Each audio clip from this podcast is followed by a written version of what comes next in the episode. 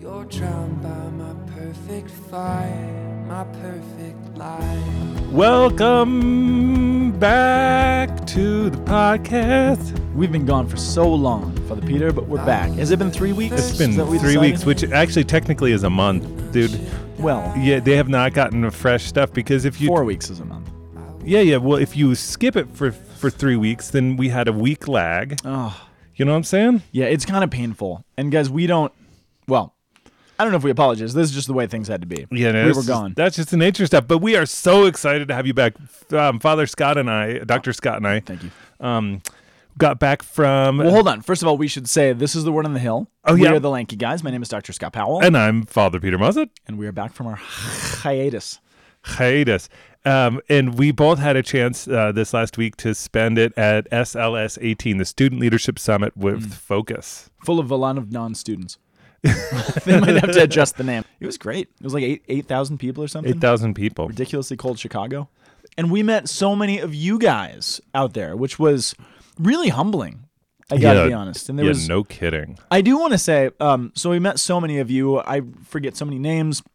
A bunch of people took selfies with us, which I think was so fun. It was I felt like such a little They minor s- celebrity. They took selfies with you, Scott. Oh, they did not take them with me. I mean, maybe one. Oh my gosh. One person, but th- most of them they just like they it's the man bun. the point is, you guys should send them to us. Put them on, put 'em Oh, on yeah, Facebook because we yeah. want to see them. We want to see you guys and remember your names and pray for you and all the stuff. We want to be able to remember um, when you guys talk to Scott. That's really what what's, what he's saying.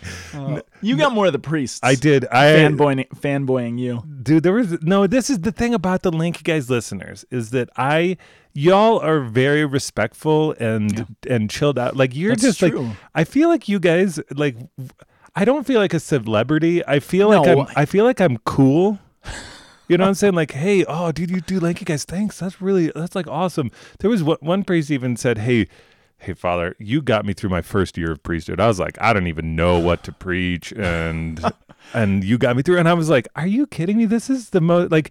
I am so honored that um we get to be a part of your lives in the in, in, at the core of the word, man. That's like the best. And I got to say this: I was talking to another priest who was saying something. They were they were preaching one Sunday, and somebody came up to him after mass, and they were like, uh, "I don't know if you knew, Father, but what you said sounded almost word for word like a podcast I listened to." And they were like, "Oh no!"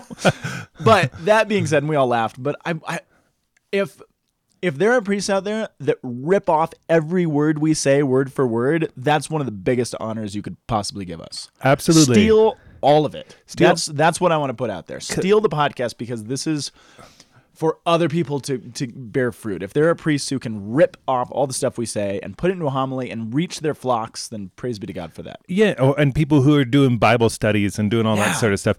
Because We will not sue you. No, uh, pretty soon we g- we get royalties, don't we? On the word, Yeah, priests get royalties from their homilies, right? dude. I am royalty by my homilies. Uh, priest, prophet, and Uh, king. Oh, that's the best. So, you guys, uh, we cannot mention all of you by name because the the sheer volume of You're a voluminous. voluminous thank yous that we have received, we cannot possibly return in kind. Uh, and so, keep listening. Um, recommend it to people who have tr- tremendously patient hearts and who are willing to endure some we're, absurdity. We're better. We're better. I do have to say one last thing before we jump into into things. Okay. um, right before Christmas, we got a big package full of like a 20 pack of Red Bulls, which I showed you. You never, I, I, I enticed you with it. Well, We where have to- are those Red Bulls? They're we in need my to, office. And we need to put them know, near the podcast. But you didn't put a name on it, and there was no return address. It just came from Amazon or something. So we wanted, well, maybe you wanted to remain anonymous with your massive Red Bull gift. But whoever you are, thank you very much. Maybe you just accidentally didn't put a return address or your name. But whoever you are, we'd love to know who sent us the package of Red Bulls. We'd love to thank you in a more personal way. But uh, whoever you are, thanks because it's Yep. keeping us fueled, baby. Yeah. So if you tell us who we are, what we'll do is both Scott and I will sit down and drink a Red Bull and then give you a And phone call. send you the empty cans. and send you the empty cans. Um, well, right. so we are getting into the second Sunday in ordinary time. Which is always strange because there is no first Sunday in ordinary time, but that's all right. Um, this last week was the first week in, uh, in ordinary time. It's it's comes after the Epiphany. I know, but it's not called. It, it is the Epiphany, right? Last Right, Sunday was right. the Epiphany, and now we're in the second. Yeah. So there's no there's no named first Sunday in ordinary time. Correct. That's all I'm saying. so, so I ba- get it. I'm liturgically savvy enough Dude, I, to understand. I was talking about it. It's what's really funny is because of the podcast, I started keeping track of the weeks in ordinary time. Nice. And if you ever notice, there's a few that drop out in the middle. Quite a few. that, that you're that you're like, hold on, Wait a minute. You, ca- I can't count on this. Ah, get it? Nice double entendre there. All right, second Sunday of that's ordinary my time. job. I suppose so. So it, dude, you know what's nice is it's there's nothing like having seventeen thousand people in the basement with us. It's, it's getting crowded down here. It is, man. Okay, first reading is First Samuel three three b to 10, 19, and then jumping to nineteen. A little bit of a leap. Our responsorial psalm is Psalm 40, verse 2, 4, 7 through 8, 8 through 9, and 10. and the responsicle is from eight a and nine a. Stitched together.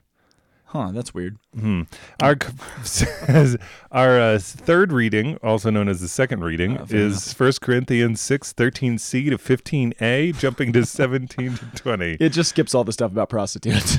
and, and That's true. It, it- and hey, meat. Prostitutes and meat are what are skipped in the second reading. welcome to America. Well, clearly not. I mean, it's because it's universal. Ah, I got it. Okay. Our gospel is coming from John, the Gospel of John, John chapter 1, verse 30, th- 35 through 42.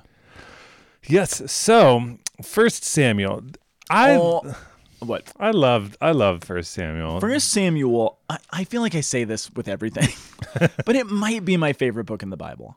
I love First Samuel. It's such a profoundly beautiful book, especially the first part where you meet Hannah and Eli the priest and Samuel as a young man. Samuel, as a person, I, he's he's one of, if not the most righteous person in the Old Testament.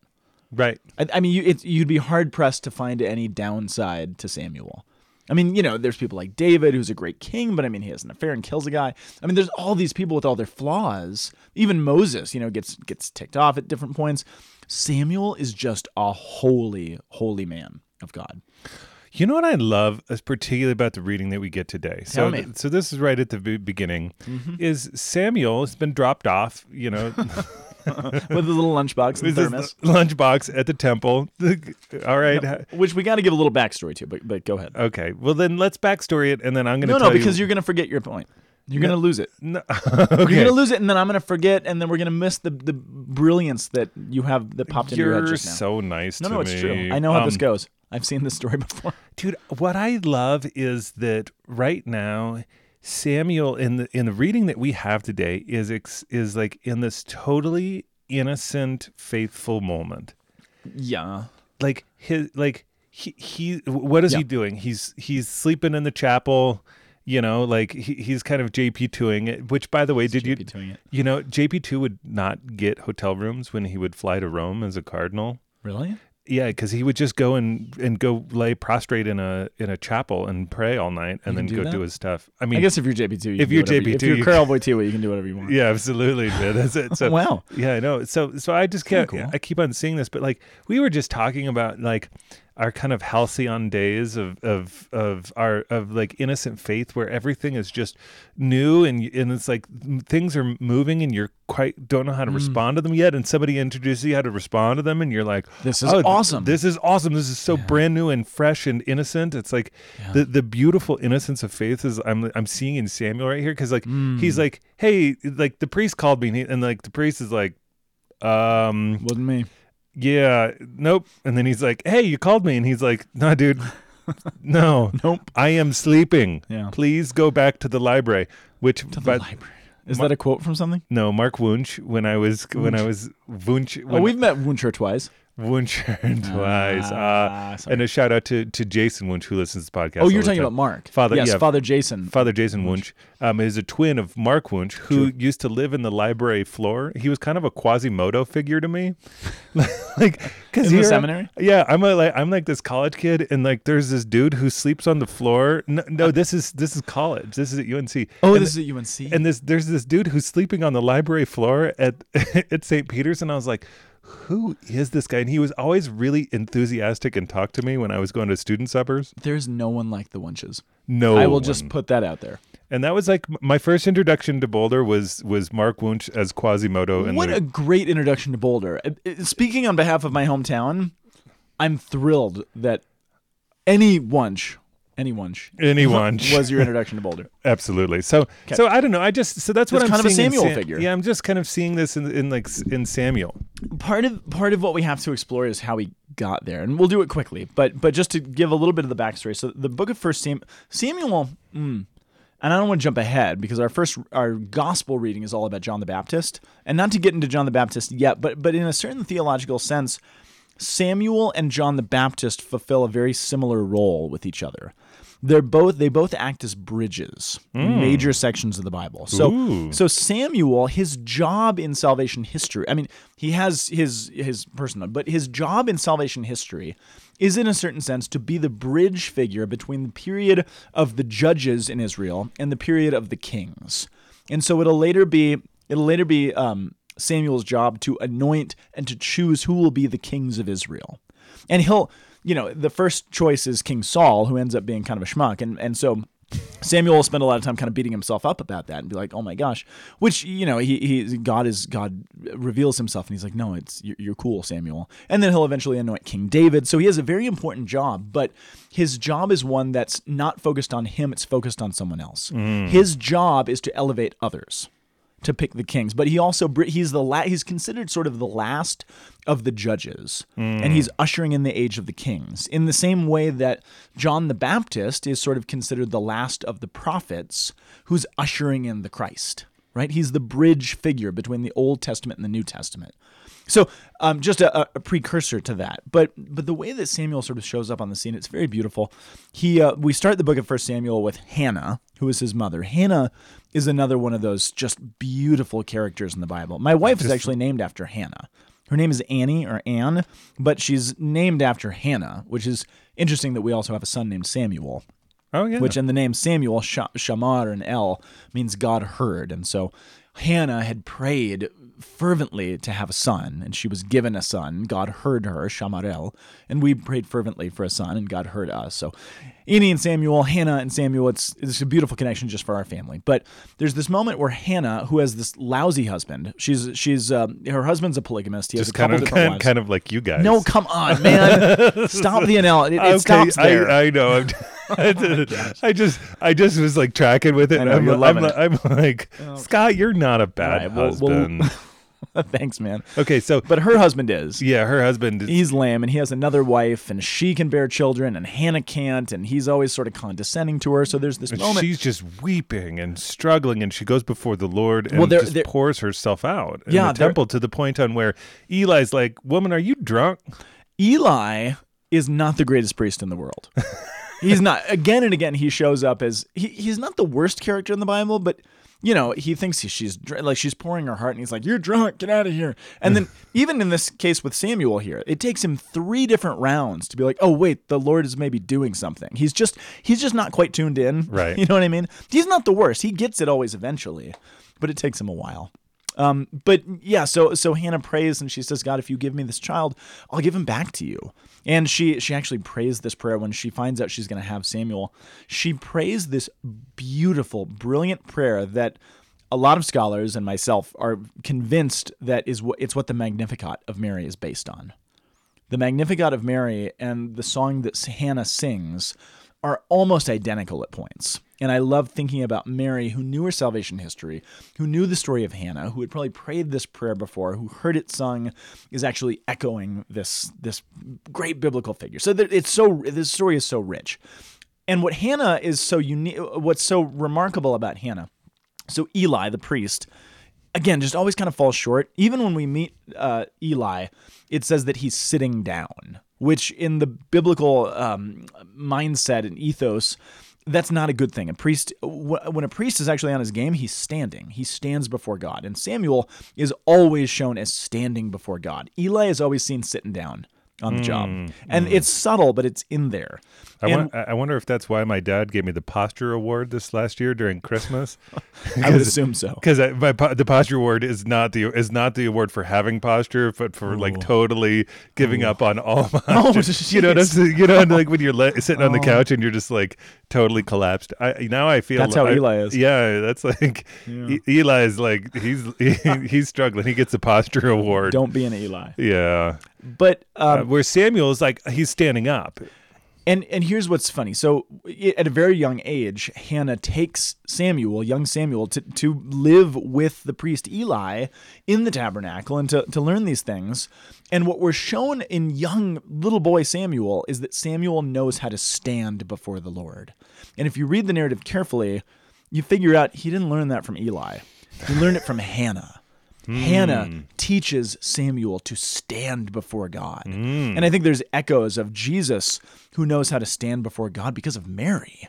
And of hmm. course, Joseph as well. But I mean, there's this richness to it. He didn't learn it from Eli. Eli's got his job and he's going to do his best, but he learned to stand before God because of his mother, Hannah, who knew what it meant to stand before God and she gives that to her son.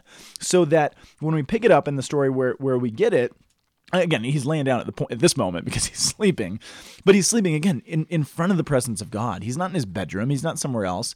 He's with god in the tabernacle in his presence. But what it says is sort of troubling. If you know that history there's a line that's very troubling here that i just want to speak to. So uh, he's laying there he's sleeping. The lord called samuel. He said here am i. He ran to eli. He said you called me. We already went through this right? But it says at that time samuel was not familiar with the lord and that's a troubling line if you know where he came from, which needs to be unpacked a tiny bit. It doesn't mean Samuel doesn't know the Lord. It means, what it means, I think, is that there's two sides to prayer. What Samuel has been taught, presumably by his mom, is how to stand before God, to present himself before God. What he's less familiar with is how to respond and hear God when God speaks back Right. which is the two parts of prayer. One is putting ourselves before the presence of God. The second is listening and hearing God. So Samuel knows how to put himself in God's presence. What he's still learning is what it means to respond to God, and it's an appropriate learning curve. You know, That's I- what it means, though. Yeah, I think that that, that is one of those things to to where like I, I had a friend and they approached a very holy priest because they were receiving some visions. Well, um, yeah, it wasn't me. Uh, so sorry, sorry, not not like like kind of like pseudo locutions, Okay. and so and and that they were recording them, and in the midst of it, like they went to say like, how do I know that this is the voice of the Lord? How do I know that God is actually? Yeah. h- how can I actually discern whether or not this is just me going? I Yeah, yeah. like like me kind of speaking to myself and hoping that it's the Lord versus having the Lord's voice. And It's a hard question. that's a really really hard question to discern. But but do we think that in the new dispensation of grace that that I mean like God wants to pour Himself out and and he, he- and He wants to pour Himself sometimes in extraordinary graces, but even just in the natural thing. And this is actually one of the things I see. It's hard for young Catholics. Um, I- mean, how many times have you talked to somebody and they're like, "I really think the Lord wants me to just like break up with you," you know, like Oh, that Yeah, was like the Steubenville line. Yeah, yeah. The Lord's calling me to break it. I sorry. I don't, No, wanna- that- I don't want that's to make fun of Steubenville. No, that's exactly what I I'm definitely heard about. girls say like the Lord is calling us to date, and guys being like, "Wait, wait what?"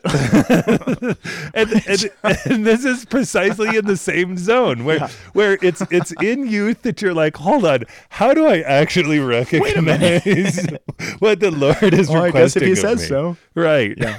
yeah, it's a hard, but that's what Samuel is learning.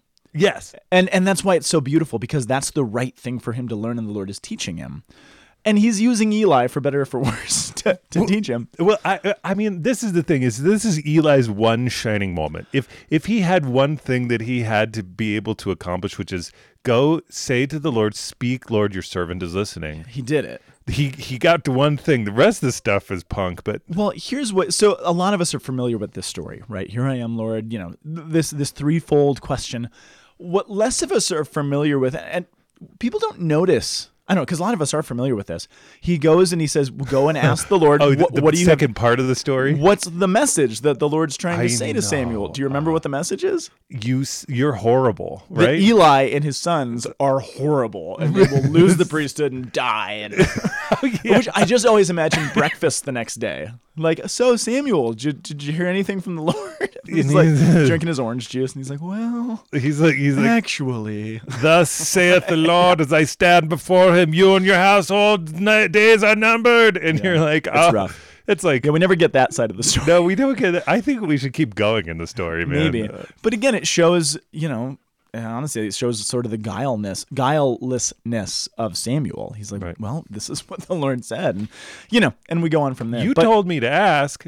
right, it's your fault. yeah, it's rough. Um, but it's a, it really is a beautiful, it's a beautiful passage. It's a beautiful story. It's a beautiful figure. Um, again, I think he's one of the holiest figures in the entirety of the Old Testament. I don't know of anyone who actually um, Excuse me. is on par with Samuel, to be honest with you, which is kind of neat. It's neat to tell my son that sometimes when he's like, "So who am I named after again?" I'm like, "You're named after one of the best people in the whole, the whole darn Bible." Yep. So anyway, that's the first reading, and I think um, again, what's the point? What I want to use to set us up for the gospel. What is Samuel's job? Why is he teaching him all of these things? He's teaching him this. I mean, the, the problem, uh, the reason I say he's one of the best in the Old Testament, the fall, the uh, the danger of most of the people in the Old Testament is making everything about them. It's all about me. It's about building myself. That's what Eli is doing. But Samuel's whole job, his whole role in salvation history is pointing towards someone else who's greater than he is in a certain sense. Is to anoint the kings who will have more authority and do all these things. But that profound authority of pointing to what God is mm. doing falls on the shoulders of Samuel. Just his like- job is to point away from himself. Right. Like Juan the Baptist. That's precisely. So, more on that in a little bit. Okay. Here I am, Lord. I come to do your will. Yeah. I, actually, I started in the wrong thing. Together. Okay. Can I? Okay. Yeah, no, go for it. I, I only I'm- have one thing to say about this. I'm song. always confused on why the response they'll like flip something so that it's not like the actual verses. Like, Yeah. here, here am I, Lord. Why, why not? Here I am, Lord. Like we had in the first reading. I'm always confused by the liturgical translators, man. That's all I'm just saying. That's It's strange, and I don't know the answer to that. But did you read the beginning of this psalm? I, I, I need to get more in the habit of going back into the psalms and reading the whole thing, because oftentimes, so you know, I always focus on the responsorial part, but sometimes it's the first lines of the psalm that really kind of teach us why the church is pointing us. So, so obviously, the, there's the "Here I am, Lord, I come to do your will." That's what Samuel says. Yeah, but Okay, the- I get it, church. Why, this is why you're doing it. But this first line is almost like line. out of Hannah's mouth. I know. Do you want to read it? I Somebody have, should read I it. have waited, waited for the Lord, and He stooped toward me and heard my cry. I have he- waited patiently. Some say, some translations say, which it's it's a subtle difference, but Yeah, and He put a new song into my mouth, a hymn to our God. yeah. What is Samuel's job in a lot of ways? It's to wait patiently for the Lord to speak and to give him his role, which again is to point away from himself. I waited patiently. And what did I do while I was waiting patiently? I said, Here I am, Lord. I come to do your will. And I waited on that. And I waited to hear his voice. And I waited, and then he stooped down and he heard me and he put a new song. Yeah, it is Hannah in a lot of ways. And what's the mm-hmm. response to Hannah's prayer? I mean, what what is Hannah's response to God's working in her life? It's saying, "Okay, God, I get this son who I prayed for, who I longed for, who I wept for. Here he is back." And she gives him up in a certain sense and says, "Okay, Lord, it's to you. It's not about me. It's not about this boy. It's about you and your will being done." Which I mean, what Hannah does is pretty profound. And she also knows that Eli's not the not the sharpest tool in the shed. He's like, Well, well, I'm going to yeah, I trust mean- that the Lord's going to guide him. Yeah, she sent him off to boarding school with the priests, and these guys, Yeah. these guys weren't weren't great. They were not the best headmaster of Hogwarts. They were know what I'm okay, but they weren't the best. No. Well, they end pretty badly. Yeah, No, that's well, the sons of Eli are even worse. Than the sons Eli. are horrible. Eli is, you know, he's all right, but But the, I love this line: "Sacrifice or offering you wish not, but ears open to obedience you gave me." which is what Saul is it Saul who says that to Dave? No, no, Samuel says it to Saul, right? Is that what it is? Yeah. Yeah. It, Samuel will later say this line to Saul, the king, this this terrible king who's headed down a really bad path. He's like, "No, the Lord doesn't want you just to put a lamb on the altar. That's not what it's all about. It's about actually giving he wants your obedience." And there's there's such a spiritual lesson. I mean, we're we're not it's not just about putting a couple bucks into the collection basket as it comes around. It's about at the moment of the offering saying, Lord, I give you myself. And I'm going to give you out of my pay as well. I mean, tithing is profoundly important, but what the Lord desires is all of us, Right. which is what Samuel says, why he says this line to a failing king who doesn't get what it is to give himself to God. Who gets that more than anybody? Samuel does, because his whole life is framed around being given to God. Yeah, my my um, I had a friend who who can who totally called me out and called me called me out for being selfish. Oh, my. Yeah, like which is really Shoot. um, it's it's really it's like a very thankful thing when you have a friend who's close enough to you who can say something like, "You're s- being selfish," and like and and it, but it's it's precisely the spiritual quality of selfishness that is in contrast to the obedient heart because a, a a selfishness selfishness yeah um yeah, we'll go there. uh, being turned in on yourself is the exact opposite of of saying like th- being able to hear the subtle call of God to actually follow after His will. Because Yeah. obedience is not some sort of grand proclamation. If you if you're living in a place where you have to have grand proclamations of obedience, you're nowhere near obedience spiritually. Obedience is the first line of Psalm 40. I waited patiently for the Lord. Right. I That's waited obedience. patiently. And that's obedience. And then when you hear and that that still small voice, that Yeah. little movement, then it's then you say, "Oh, okay, hold on, this is good. I'm going to actually be obedient to this prophecy Yeah. That's given to me because I'm I got something wrong in my spirit." And that's and that's like where we find the contrast between Samuel and Eli is here's one who's just willing to listen, who's going to get up in the middle of the night and say, "You called for me." He, I mean, like you get me up in the middle of the night, and I'm Me? like me and, Oh. anybody. You know what I'm saying? Like, Yeah, and. I'm like, ah. I mean, whereas parents, like, this is the thing is like, it's tough, but you're obedient. Yeah. you know, you ca- Right. you called for me. Yes. no, th- no, it was the Lord. Get a lot of, don't let don't let your son hear that one. no.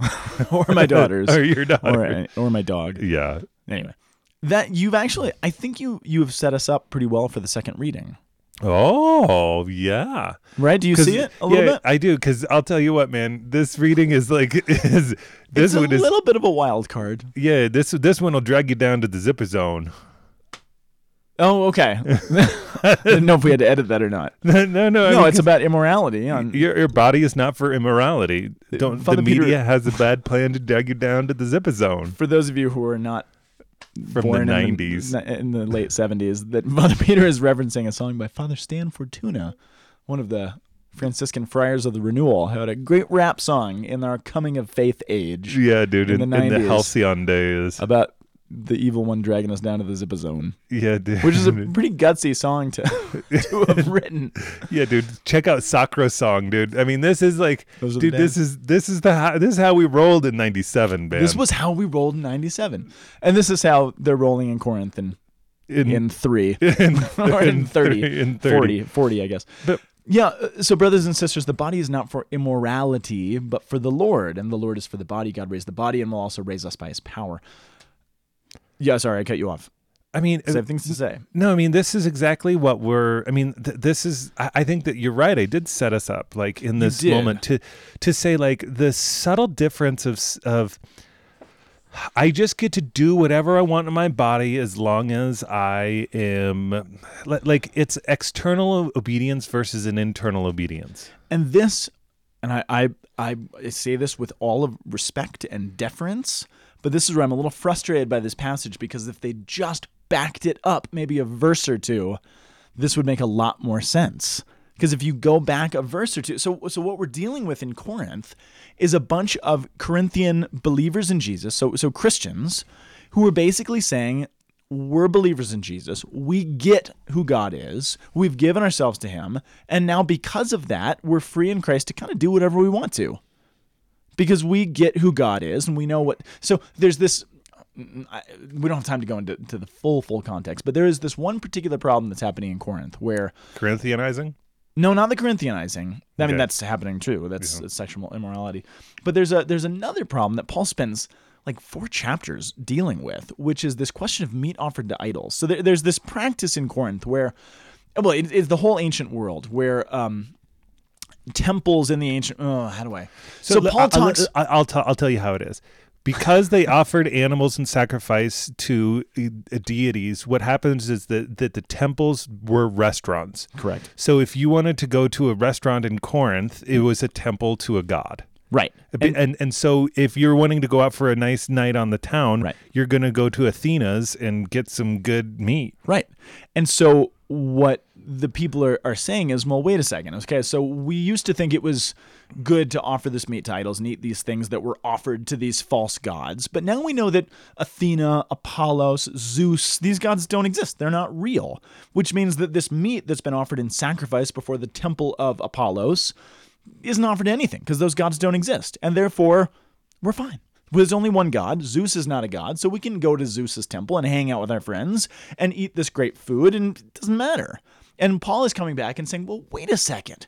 What about if other people see you going to these false temples of pagan gods and are like, well, these Christian leaders, they're going and hang out in the temples. They're eating this meat that was offered to idols. I guess maybe it's fine to have idolatry and it's fine to go to these temples. And the Corinthian, these church leaders are basically saying, we don't care what anybody else thinks of us because we know, we know that there's one God. We know that these gods are all false. So we're going to do whatever we want to with our freedom. And it actually says in verse 12, all things are lawful for me but not all things are helpful. All things are lawful, but I will not be enslaved by anything. Food is meant for the stomach, and the stomach is meant for food. Then God will destroy both one and the other. The body is meant not for immorality, but for the Lord. He's basically saying, What are you willing to sacrifice for the sake of being an example to the people around you? Yeah, the meat offered in a temple to the god Zeus wasn't really offered anything because that god doesn't exist. So, yeah, I guess in theory you could eat that meat. But what are the rest of the people around you going to think when they see you doing that? It's also not to mention that in these temple ceremonies, there was a lot of sexual immorality that happened. And Paul's like, I, I, I can see right through you. You don't just want to go to keep up your social networks. You're going because there's sexual immorality, there's gluttony, there's drunkenness, there's all these terrible things. And you're somehow using Jesus to justify living however you want to. And what so all of that kind of backdrop is to say, I think what this reading is ultimately saying is Corinthians, it's not about you. it's not about doing what you want. Your job as Christians is to point outside of yourself, mm. which is what Samuel's job was, which is what John the Baptist's job was. And the Corinthians are saying, it's all about me. It's what I want to do. It's what I feel like. I don't care how anybody views me. I don't care if I'm scandalizing all the people around me because it's about me. And Paul is saying, it's not about you. It's about what you use your body for, what you use your actions mm. for, what you use for your will for, and about pointing beyond yourself, outside of yourself, because it's ultimately about Jesus, not about you.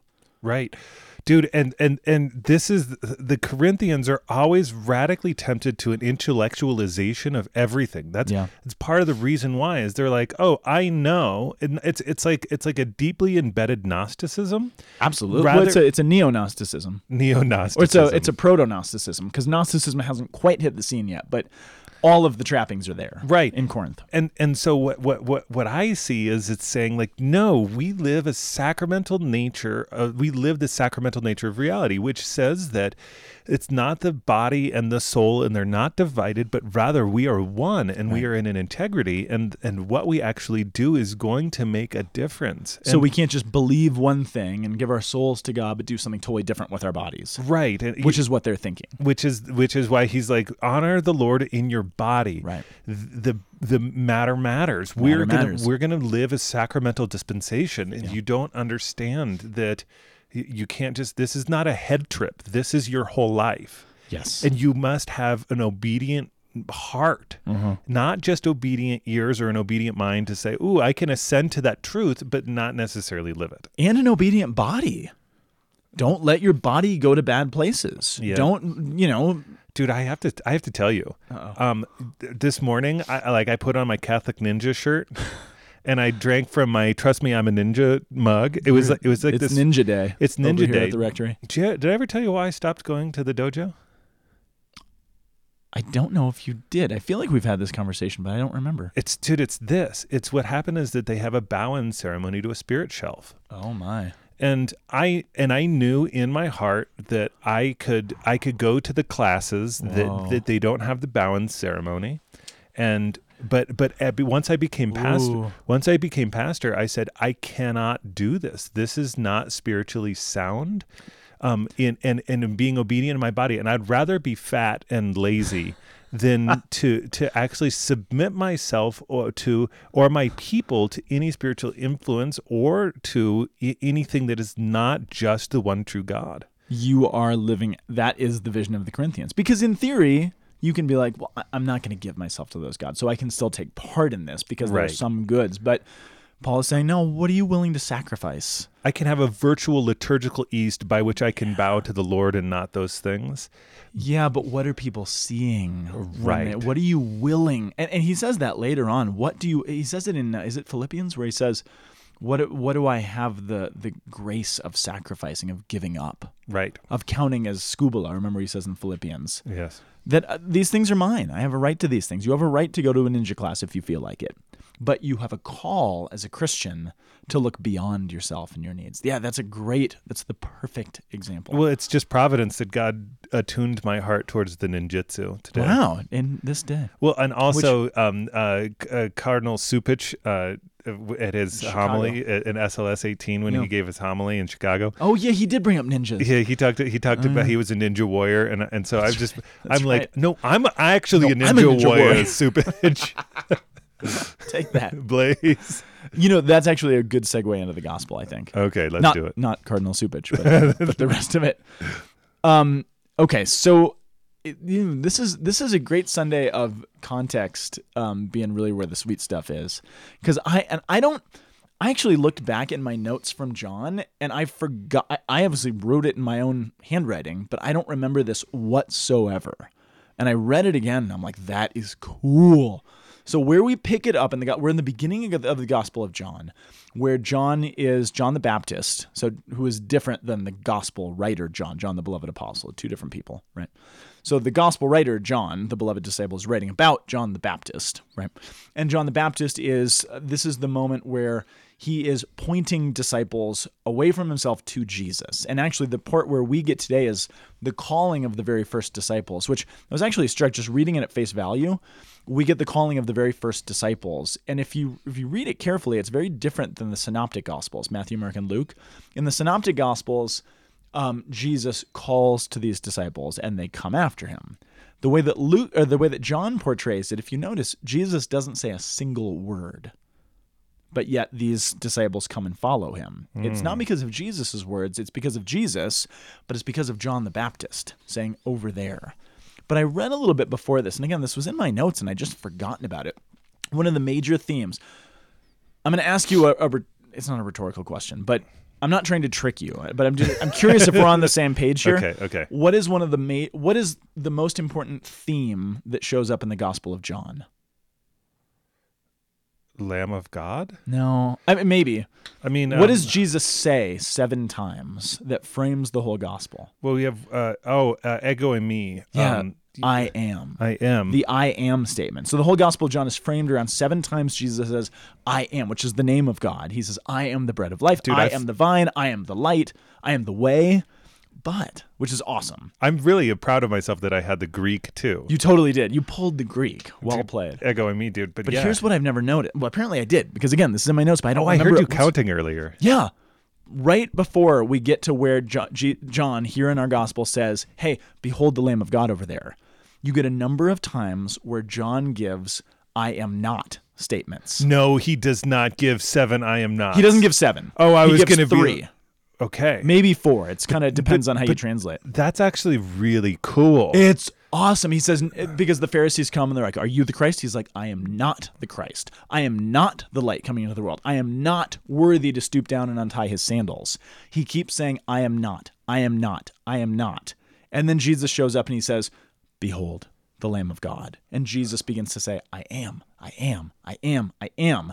And it's this very concrete John is living his vocation, which is to say, I am not. What's his hmm. role in salvation history? To say, and he actually says it later on, I must decrease, he must increase. Hmm. Which, okay, and I'll, I'll give you the moral, at least that I've been saying. And we said this at the beginning of the podcast. It's really fun to go to something like an SLS conference. And I got to speak. I was one of the speakers. It was cool. People wanted to take selfies with me. They're loving the podcast. And it's really easy to kind of be like, yeah, we're doing some really cool work. We have a great podcast. Father Peter and I, we have these great words to say. We're doing this wonderful stuff. And what I was kind of struck by in my own prayer this morning, thinking about this, is no, our job in the, and that's why I said at the beginning of the podcast, one of my greatest compliments to us would be to completely rip us off. Right. And I would love that because it's not, I am not.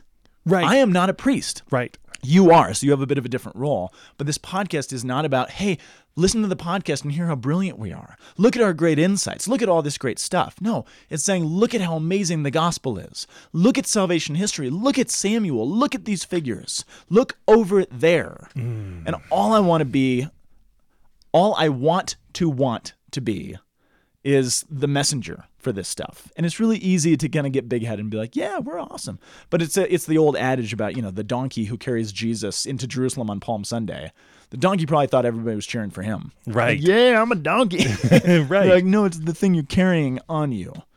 And I was just kind of, it was, uh, it was, um, uh, what's the word? Um, it just kind of struck me, uh, in a, in a, it was con- convicting. That's the word I'm looking for. Right. I'm like, oh man, I, I need to be a little bit more John the Baptist A little bit more. I am not. I am not. And again, a little- please rip off the podcast. Do a Bible study on the podcast. Do a homily on the podcast. Don't credit us about the podcast because that's not why we're here. No, it's just. And I want to want that more than I do. It's just. It's just servant servants of the word. I mean, like. Yeah. That's that's the thing that's so that's so gifting to me is like I am in love with Jesus out of the beautiful things that we talk about. Yeah. um like but it's not because we talk about these beautiful things it's because of the man jesus and how he shows up over time with consistency and love and is transformative and totally timely. Right. it's it's absolutely important in this moment right now to speak to my heart and to my life. And like it- it's really funny. I i went and i prayed. I, like at at, at s before sls i was like i was like lord i'm struggling. I need i need something and um and he sent me uh, Father Andrew Dickinson, which is which according to Andrew. I know It was awesome. He had a sweet mustache. Oh yeah, dude. What did he call it? SLS stash? he, had, he had a name for it. but it was funny because literally in our first conversation, and, and the Lord had put A- Andrew on my heart, which I really think is funny because I'm Peter. Oh, and, nice. and so and it was really funny because he literally said uh, he he he spoke a word to my heart that literally unlocked my uh, unlocked my spirit for a week. And it was just this one word and it was like it literally in a word you can get totally unlocked. And and this this spirit and grace can flow again in a way that is like really really important. Mm. But i but i'm reading these readings and i and i can't help but give a shout out to him mm. in the in the midst of this because it's exactly like and we were actually sitting next to each other in mass and and andrew andrew brought peter to the lord and like awesome. and- and just just like this it's That's like awesome. it, it- but it's little moments like that where you say like you know what? No, it's totally like i can i needed a good like my ego needs to get like a beat down on occasion. And uh, I was talking to. Hanato at one point during the conference, and and I, and like somebody was like, "Yeah, man, I, I like I like went to you to confession, um, like in this really important moment of my life." And I was, I just, I mean, I don't remember. And I was like, and, and so I, I, went and I and I was like, "Oh," I was like, "Well, how did I do?" And Hanato was standing there, and Uh-oh. and he looked at me and he said, "No, it is not how you did.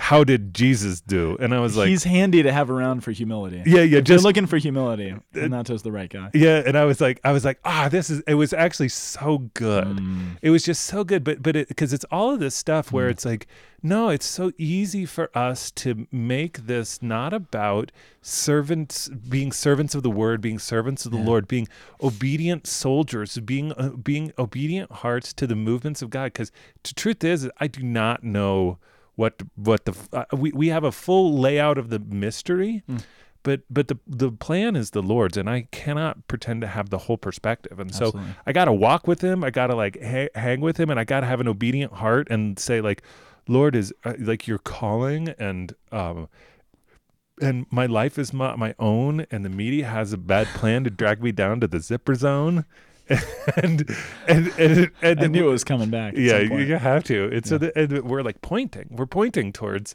towards the Lord, just like John the Baptist and Andrew and Peter and uh, and and uh, everybody.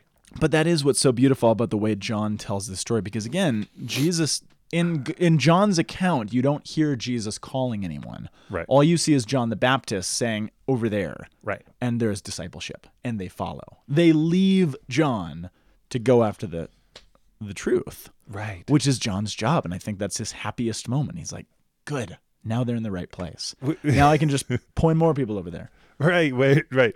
It's it, uh, it's it's like being a dad. You're like, uh, please go off to college. Or once Christmas break ends and nobody wants to go back to school, please go back to school. Yeah. They don't. Oh. They didn't want to go, man, this year. No, They're like, oh, we want more break.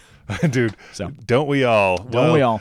As as we are all uh, letting our Christmas breaks wane Ah, and yes. Mm. uh, school is beginning again, we wish you adieu, adieu to you and you and you. well, well said, uh, Mary Poppins. No, Hey. um, still in the Sound of Music. It's Sound of Music. What's her name? The Von Trapp family. Von Traps.